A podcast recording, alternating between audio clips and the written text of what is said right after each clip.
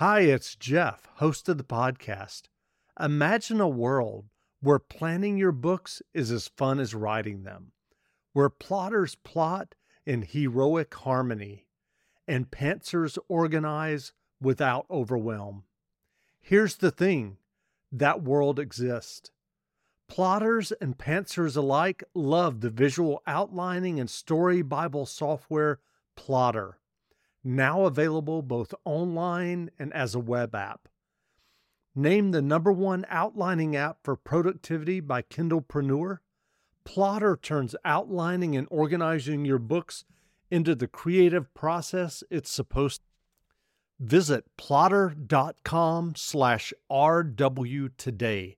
That's P L O T T R dot com slash RW today and experience the difference yourself. Welcome back to the Reading and Writing Podcast. My guest today is Sienna Sterling, author of the debut novel Tell Us No Secrets.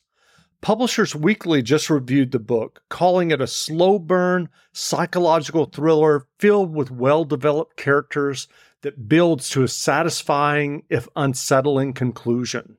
Sienna, welcome to the podcast. Thank you. It's great to be here. Absolutely. Well, if someone listening hasn't yet heard about your debut novel, Tell Us No Secrets, how would you describe the novel? Well, it is a psychological thriller. It's set in an all girls boarding school in New England in 1970. There's also um, a running commentary from the present but it's it centers on four students, four girls who are seniors in 1970 in this boarding school, and their interrelationships, the friendships they make, the friendships that get broken, and the kind of ambience in a boarding school like that where everybody is on each other's case the entire time right? You eat with this with these girls you sleep with them you go to class with them you go to sports with them everything. You can't get away. And it becomes, these friendships are, become so important and they're, eh, they make tons of jealousy and anger and passion, and it can lead to violence, which it does in my book. Well, I'm I'm curious. Do you remember the original idea or impetus that led you to write "Tell Us No Secrets"? I do remember because I actually fell out with a friend of mine, and I reacted so badly to that and obsessed about it so much that I thought something's kind of a little wrong here. I'm overreacting. And then it came to me because I actually went to an all girls boarding school. That's the way it was back then. It was like channeling my teenage self. And I thought, wow, that's powerful. And it could be a very powerful story. And it's actually a story I want to tell. And and I'm curious, this falling out that you had was this was was this with an adult friend? Or? Yes. Okay. Yeah. Yeah. Gotcha. Yeah. It was it was not that long ago actually. those, those falling outs can like really. I mean, people like. Uh, you know, people don't talk about that as much as you would think, but like, you know, the end of a friendship as an adult can really hurt. It's so, it can be so painful. And then you do remember how much peer pressure and friendships and all those things shape your character when you're younger as well and how much you need them when you're older, how important a part of life they are. And that's what I wanted to explore actually. Great. Well, I'm curious, what was your fiction writing journey that led you to writing and getting your debut novel published? Well, this was my first attempt to write a novel. I had done journalism, quite a lot of it, but I didn't dare really go into fiction. Uh, I was kind of too nervous about it. And then when this came to me, I thought I actually really need to write this story. I want to write this story. And if it works, it works. And if it doesn't, it doesn't. But I've got to try.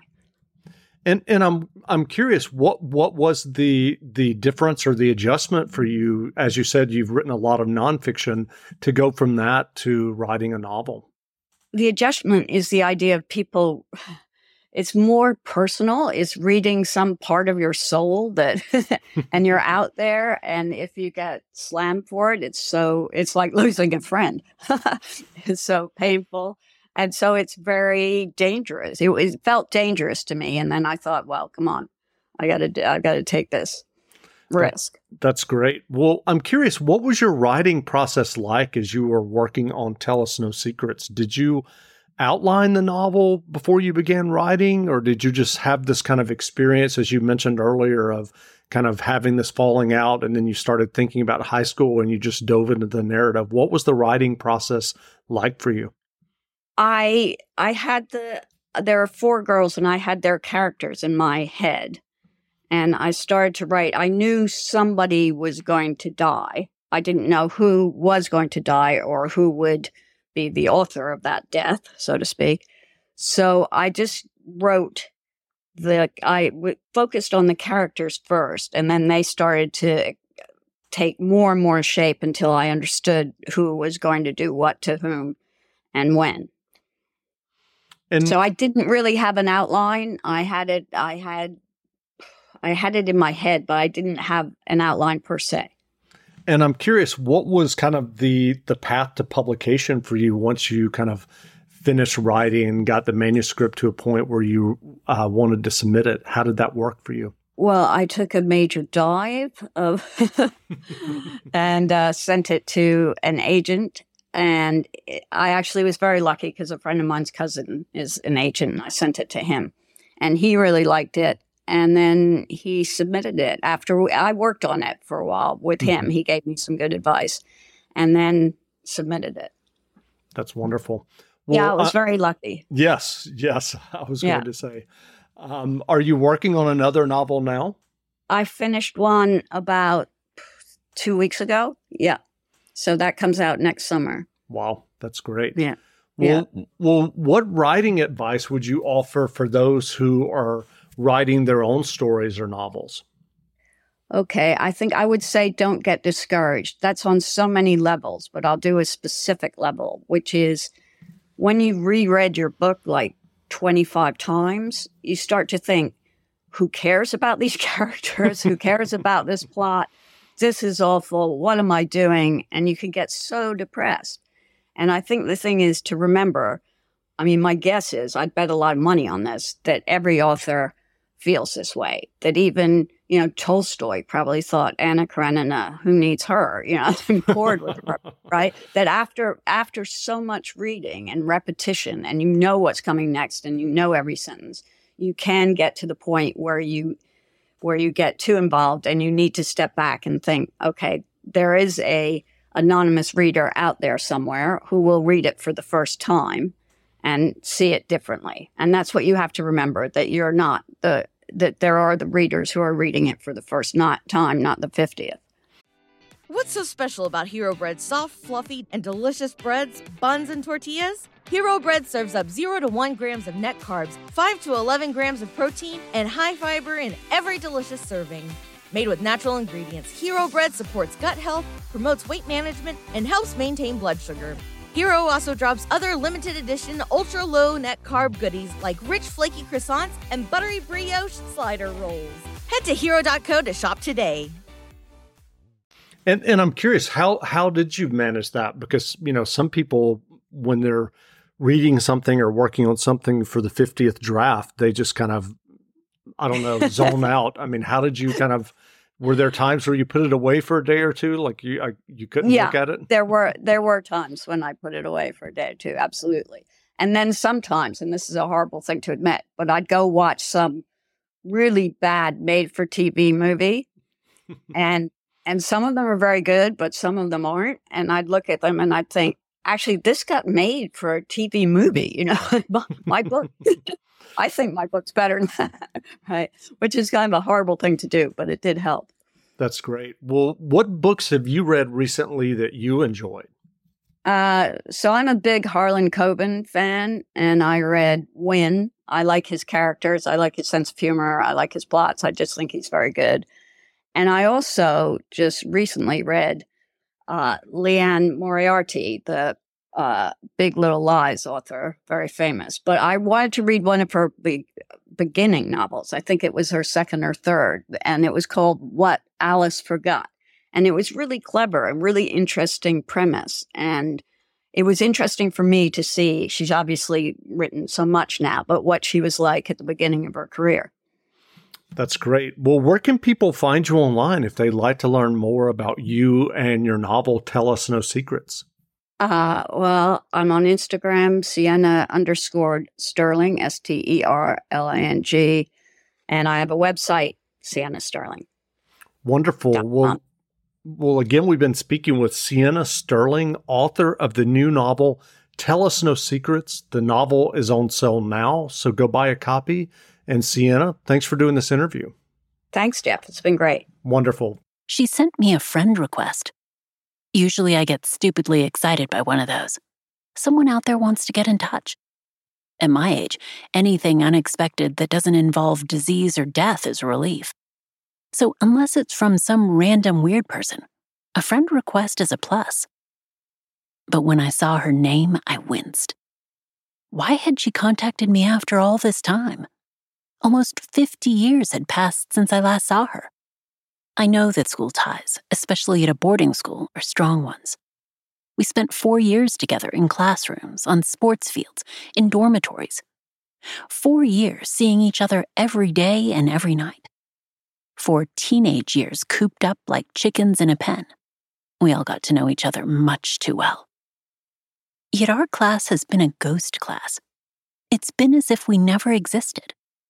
Not for us, the are you married? Do you have children? What job do you have? You're looking great staples of school reunion banter. The Stony Bridge School for Girls graduating class of 1970 never had a class reunion. We effectively disappeared ourselves. We all wanted to forget. So why look me up on Facebook? Why now? She didn't have a photo of herself, just one of those shady outlines. I stared at her name. What did she want? Trying to envision her as a 66 year old woman, all I could see was the girl in the blue and green plaid uniform and those heavy brown lace up Oxford shoes. I saw her in the classroom, in the gym, in the dining hall, sitting on the bus as we went off to a dance or a school excursion. Whatever had happened to her, she was, in my mind, still at Stony Bridge and still a teenager. It felt as if a laser beam had focused on the part of my memory that contained those years, shining its light, releasing all those particular neurons and setting them flying. I was back in New England. I was back at Stony Bridge School for Girls. Our campus was on the outskirts of Lenox, Massachusetts, a typical small New England town that would have been indistinguishable from other small New England towns if there hadn't been a famous classical music festival held there every summer. Tanglewood was renowned and drew cultured visitors from all over the country, though because it was only a two and a half hour drive from Manhattan, it was an especial favorite of New Yorkers. Set in the midst of the Berkshire Mountains, Lenox was the perfect place for classical music lovers gathering on a warm summer evening to hear conductors like Leonard Bernstein make their magic. Stony Bridge itself was smallish with its 120 students and looked exactly as a boarding school for girls should look. Red brick buildings covered with ivy surrounded a courtyard that had a square of grass and a tree in the middle of it. One of the red brick buildings had been converted into a gym. Another was designated for classrooms, a third for the dining hall, school offices, and senior room, and the fourth for dorms and an infirmary. It was a self contained organism with students constantly crisscrossing the courtyard. The only time we left during the week was to go to the sports field, which were a few minutes' walk away, or to go into town. Because it came alive in the summer, Lenox had a few shops most small towns didn't. There were two clothes stores, a pharmacy, a coffee house, aptly called the Cafe, and a record store that stocked the Beatles and Jimi Hendrix, as well as Brahms and Beethoven. Girls at Stony Bridge were allowed to go into town on weekends and two weekdays after sports, provided they signed out, went in pairs or larger groups, and stayed only an hour before signing back in. One weekend every two months, we could go home if we chose to. But we also had a required number of school outings on Saturdays, expeditions to a place of historical or geographical interest. And once every six weeks or so, we'd be shipped off in a bus to a boys' boarding school for a dance. In town, we'd hang out in the cafe or the record store, feeling a little liberated and a touch more adult, If a dance was on the horizon, we might try the shops for clothes, but they were aimed at women, not teenagers. So generally, we made fun of the clothes and left quickly. Academic excellence was not a requirement. You went to Stonybridge if you couldn't get into a school like Madeira or Miss Porter's, or if your mother had gone there and it was a family tradition.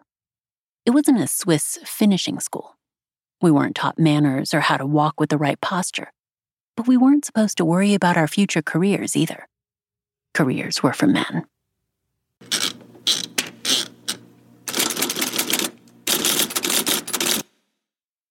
What's so special about Hero Bread's soft, fluffy, and delicious breads, buns, and tortillas? These ultra low net carb baked goods contain zero sugar, fewer calories, and more protein than the leading brands, and are high in fiber to support gut health. Shop now at hero.co.